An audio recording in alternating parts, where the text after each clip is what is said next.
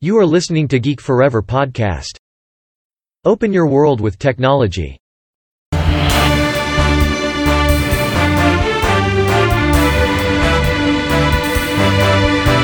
This is Geek Daily. สวัสดีครับ ผมดนทราดนจากดนดนบล็อกนะครับ และนี่คือรายการ Geek Daily นะครับ รายการที่จะมาอัปเดต เรื่องราวข่าวสารทางด้านธุรกิจเทคโนโลยีและวิทยาศาสตร์ใหม่ ๆ ที่น่าสนใจนะครับ ที่ผมจะมาเล่าให้ฟังผ่านรายการ Geek Daily สำหรับใน EP นี้ก็มีบทความหนึ่งที่น่าสนใจนะครับ จาก The Economist นะครับซึ่งเป็นเรื่องราวเกี่ยวกับ เรื่องของห้างสรรพสินค้าที่ยิ่งใหญ่ของจีนนะครับ ซึ่งเหล่าค้าปลีกทั่วโลกเนี่ยควรที่จะเริ่มมองไปที่จีนได้แล้วนะครับ ต้องบอกว่าปีที่ผ่านมาเนี่ยถือว่าเป็นเรื่องราวที่น่าสนใจนะครับ กับการแพร่ระบาดของไวรัสโควิด -19 มันทำให้โลกเราเนี่ยเปลี่ยนพฤติกรรมไปหลายอย่างจะเป็นเรื่องการเดินทาง การทำงาน การประชุมออนไลน์ต่างๆ รวมถึงเรื่องสำคัญอย่างการช้อปปิ้งนั่นเอง การแพร่ระบาดเนี่ยทำให้การใช้จ่ายออนไลน์ พุ่งสูงขึ้น โดยเปลี่ยนจากการเข้าไปช็อปที่ร้านค้าจริง ๆ นะครับ ซึ่งของขวัญคริสต์มาสในปี 2020 ในอเมริกาเนี่ยได้ถูกส่งผ่าน ตู้จดหมายหรือถูกทิ้งไว้ที่หน้าประตูบ้านนะครับ เป็นการสั่งออนไลน์ ทั้งจาก Amazon หรือ Walmart ซึ่งแน่นอนนะครับ พวกเขาเนี่ยก็ต้องตอบสนองต่อคำสั่งซื้อออนไลน์ที่เข้ามาอย่างมหาศาล เมื่อเทียบกับปีก่อนๆนะครับทำให้ราคาหุ้นของเหล่าเว็บไซต์ออนไลน์อีคอมเมิร์ซออนไลน์ต่างๆเนี่ยต่างขึ้นกันทั่วหน้านะครับแต่ต้องบอกว่าที่ ฝั่งอเมริกาเนี่ยมันถือว่าเป็นเรื่องเล็กๆนะครับเมื่อเทียบกับอีคอมเมิร์ซในประเทศจีน เพราะว่าเป็นตลาดที่มีขนาดใหญ่และมีการสร้างสรรค์นวัตกรรมใหม่ๆ เพิ่มมากขึ้น มีการผสมผสานระหว่างอีคอมเมิร์ซและโซเชียลมีเดียนะครับ รวมถึงแหล่งช้อปปิ้งออนไลน์สำหรับผู้บริโภคดิจิตอลกว่า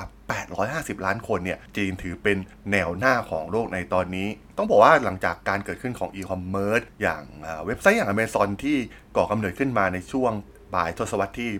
1990 เนี่ยผู้คนเนี่ยต่างมองพึ่งหาเทรนด์ใหม่ๆ ไปที่ฝั่งอเมริกา ซึ่งแน่นอนมีพฤติกรรมผู้บริโภคต่างๆนะครับที่เริ่มเปลี่ยนแปลงไปอย่างชัดเจน ตั้งแต่การก่อกำเนิดขึ้นของอีคอมเมิร์ซยักษ์ใหญ่อย่าง Amazon แต่ตอนนี้เนี่ยต้องบอกว่าความเป็นผู้นำด้านอีคอมเมิร์ซของจีนเนี่ยถือว่าน่าสนใจมากๆ เพราะว่ามีตลาดขนาดใหญ่มากๆ และแซงหน้าอเมริกาไปได้แล้วในปี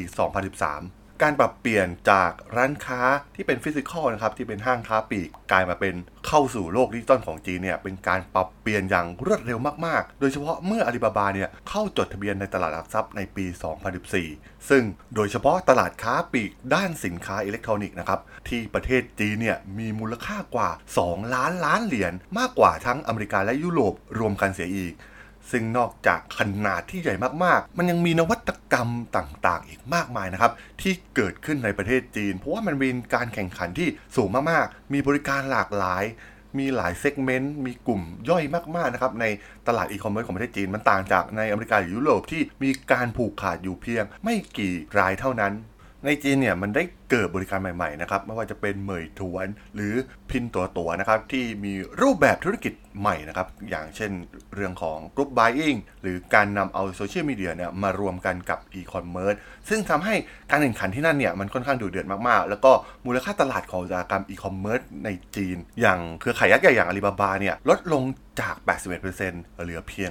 55%ในวันนี้นะครับ ซึ่งการแข่งขันอีคอมเมิร์ซรวมถึงบริษัทเทคโนโลยีอื่นๆเนี่ยได้ทำลายขอบเขตระหว่างบริการประเภทต่างๆ ที่มีอยู่ในโลกตะวันตกนะครับ ซึ่งพวกเขาเนี่ยมีการนำมาใช้ในระบบอีคอมเมิร์ซทั้งหมดนะครับในประเทศจีน แพลตฟอร์มการช้อปปิ้งออนไลน์ในประเทศจีนเนี่ยเป็นการผสมผสานการชำระเงินแบบดิจิตอลการซื้อแบบกรุ๊ปบ u ย i n g นะครับหรือว่าการนำโซเชียลมีเดียอย่างคล้ายๆ Instagram เนี่ยมารวมกับอีคอมเมิร์ซรวมถึงเรื่องของการเล่นเกมนะครับต้องบอกว่าน่าสนใจมากๆนำเอา gaming เนี่ยมาผสมผสานกับเรื่องของอีคอมเมิร์ซได้อย่างลงตัวมากๆ และด้วยตลาดที่มีมูลค่ามหาศาลหลายล้านล้านดอลลาร์ของอีคอมเมิร์ซซึ่งน่ากลัวนะครับว่าจีนเนี่ยจะก้าวไปสู่ระดับโลกได้อย่างไร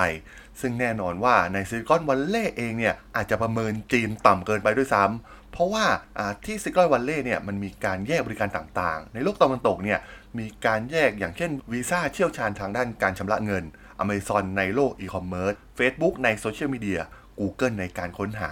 แต่ในประเทศจีน ทุกสิ่งทุกอย่างเนี่ยมันแทบจะ mix รวมกันนะครับ เป็นการผสมผสานเรื่องราวของเทคโนโลยีต่างๆ นวัตกรรมใหม่ๆต่างๆ เข้ามารวมกันเพื่อเข้าสู่โลกของอีคอมเมิร์ซจีนเริ่มโอบล้อมโลกของเรานะครับ เพราะว่าบริการของจีนเนี่ยเริ่มได้รับความนิยมนอกประเทศ เช่นอีคอมเมิร์ซชั้นนำหลายแห่งในเอเชียตะวันออกเฉียงใต้นะครับ อย่าง Lazada หรือ Shopee เอง หรือแม้กระทั่งอินเดีย หรือลาตินอเมริกาเนี่ยก็ยอมรับอิทธิพลของกลยุทธ์ของอีคอมเมิร์ซในประเทศจีน ซึ่งแน่นอนพวกเขาเสนอรูปแบบของซูเปอร์แอปนะครับที่มีบริการสินค้ามากมาย ไม่ว่าจะเป็นการชำระเงินการจัดส่งเกมหรือว่าเรื่องของโซเชียลมีเดียนะครับ ซึ่งแน่นอนนะครับว่ามันเป็นกลยุทธ์ที่น่าสนใจของธุรกิจอีคอมเมิร์ซของประเทศจีน และตอนนี้นะครับลักษณะ เฉพาะบางอย่างของอีคอมเมิร์ซในประเทศจีนเนี่ยก็กำลังมีอิทธิพลต่อโลกตะวันตก ซึ่งแน่นอนว่ามันเป็นผลมาจากการแพร่ระบาดครั้งใหญ่ในตอนนี้ มันเอฟเฟกทำให้พฤติกรรมของผู้บริโภคเปลี่ยนแปลงไป Facebook เองก็กำลังส่งเสริมบริการช้อปปิ้งบนเครือข่ายโซเชียลมีเดียรวมถึง WhatsApp เนี่ยก็มีการส่งข้อความระหว่างผู้ซื้อผู้ขาย Walmart เองเนี่ยก็เริ่มจัดกิจกรรมช้อปปิ้งแบบไลฟ์นะครับ เป็นครั้งแรกภายใน TikTok ซึ่งเป็นแอปวิดีโอของจีน หรือในยุโรปอย่างที่ฝรั่งเศสนะครับแอปอีคอมเมิร์ซที่ดาวน์โหลดมากที่สุดอันดับ 6 คือ w o w a ซึ่งมีความเชื่อมโยงกับผู้ก่อตั้งแอปของจีนอย่าง Pinduoduo แน่นอนว่าแอปต่างๆเหล่านี้เนี่ยมันส่งผลต่อพฤติกรรมใหม่ๆ ที่จะเกิดขึ้นในโลกอีคอมเมิร์ซของทั้งโลกเราเลยก็ว่าได้นะครับพฤติกรรมแบบจีนเนี่ยกำลังตีตลาดไปทั่วโลก แน่นอนว่าการเปลี่ยนไปของพฤติกรรมเหล่านี้นะครับ โดยเฉพาะอิทธิพลจากประเทศจีนเนี่ย มันถือว่าเป็นข่าวดีสำหรับผู้บริโภคนะครับ เพราะว่าราคาสินค้าต่างๆ เนี่ยจะถูกลงและจะเห็นได้ว่ามหากรรมการช้อปปิ้งออนไลน์ในประเทศจีนเนี่ยมีการลดราคาอย่างสูงนะครับ ซึ่งเป็นการกำจัดคู่แข่ง หรือเป็นนวัตกรรมในทางเลือกใหม่ ๆ ให้เกิดขึ้นในโลกตะวันตกในยุโรปหรืออเมริกานั่นเอง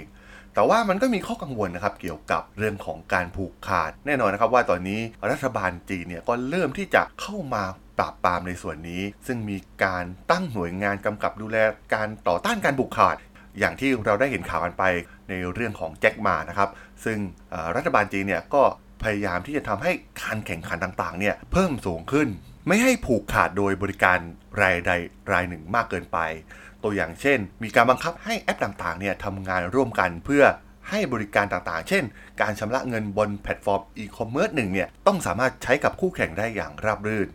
ซึ่งแน่นอนนะครับว่าเรื่องราวทั้งหมดเนี่ยมันถือว่าเป็นอิทธิพลที่สำคัญมากๆนะครับของคลื่นอีคอมเมิร์ซจากประเทศจีน ก่อนหน้านี้เรื่องอุปกรณ์อิเล็กทรอนิกส์ไม่ว่าจะเป็นอุปกรณ์อิเล็กทรอนิกส์เล็ก ๆ ไปจนถึงแผงโซลาเซลล์ขนาดใหญ่เนี่ยจีนก็เป็นผู้นำในด้านนี้ และตอนนี้เรื่องของเทคโนโลยีนวัตกรรมทางด้านอีคอมเมิร์ซเนี่ยก็ถือว่ากำลังมีอิทธิพล และกำลังเริ่มสร้างพฤติกรรมรสนิยม หรือว่านิสัยของผู้บริโภคชาวจีนใหม่ๆนะครับที่กำลังก้าวเป็นวัฒนธรรมในระดับโลกอย่างที่เราได้เริ่มเห็นกันแล้วนั่นเองครับผม สำหรับเรื่องราวของอีคอมเมิร์ซในประเทศจีนใน EP นี้เนี่ยผมก็ต้องขอจบไว้เพียงเท่านี้ก่อนนะครับสำหรับเพื่อนๆที่สนใจเรื่องราวข่าวสารทางด้านธุรกิจเทคโนโลยีวิทยาศาสตร์ใหม่ๆที่น่าสนใจที่ผมจะมาเล่าฟังผ่านรายการ Geek Daily ก็สามารถติดตามกันได้นะครับ ทางช่อง Geek Forever Podcast ตอนนี้ก็มีอยู่ในแพลตฟอร์มหลักๆทั้ง Podbean Apple Podcast Google Podcast Spotify YouTube แล้วก็จะมีการอัปโหลดลงแพลตฟอร์ม Blockdit ในทุกๆตอนอยู่แล้วด้วยนะครับถ้าอย่างไรก็ฝากกด Follow ฝากกด Subscribe กันด้วยนะครับแล้วก็ยังมีช่องทางหนึ่งในส่วนของ Line ที่ t h a l a d o n t h A R A D H O L สามารถแอดเข้ามาพูดคุยกันได้นะครับ ผมก็จะส่งสาระดีๆ พอดแคสต์ดีๆ ให้ท่านเป็นประจำอยู่แล้วด้วยนะครับ ถ้าอย่างไรก็ฝากติดตามทางช่องทางต่างๆกันด้วยนะครับสำหรับใน EP นี้เนี่ยผมก็ต้องขอลากันไปก่อนนะครับ เจอกันใหม่ใน EP หน้านะครับผม สวัสดีครับ